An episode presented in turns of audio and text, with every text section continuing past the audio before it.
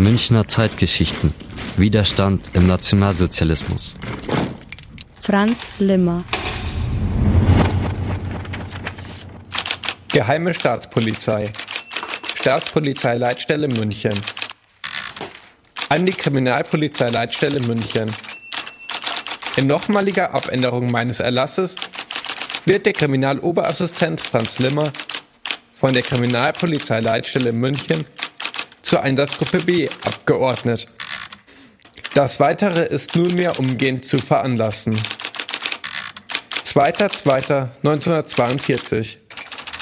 Gezeichnet Dr. Trautmann. 1942. Der Vernichtungskrieg in Osteuropa ist in vollem Gang.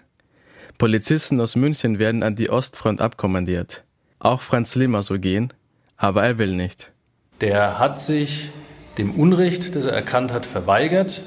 Fabian Friese ist heute Kriminalhauptkommissar in München.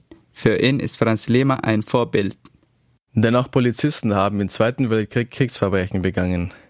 Etwa 5000 Beamte und Reservisten der Ordnungspolizei aus München und Umgebung waren zum sogenannten auswärtigen Einsatz in die besetzten Gebiete abkommandiert. Dort machen sie keine normale Polizeiarbeit, sie verhaften keine Ladendiebe und machen auch keine Verkehrskontrollen. Franz Limmer war bekannt durch Berichte seiner Kollegen, dass es dort zu Erschießungen von Kindern, Frauen, männlichen Zivilisten kommt, die schwere Verbrechen darstellen.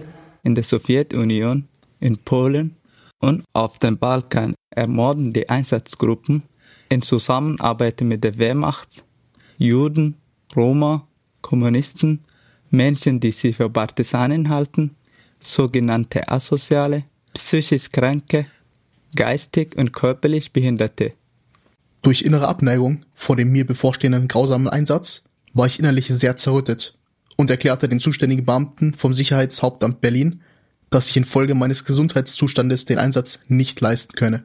Das schreibt Franz Limmer rückblickend am 27. Oktober 1945.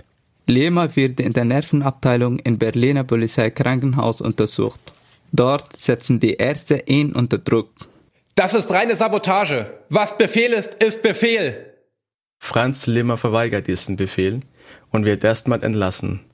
Auch dagegen wehrt er sich und erreicht, dass er wieder eingestellt wird.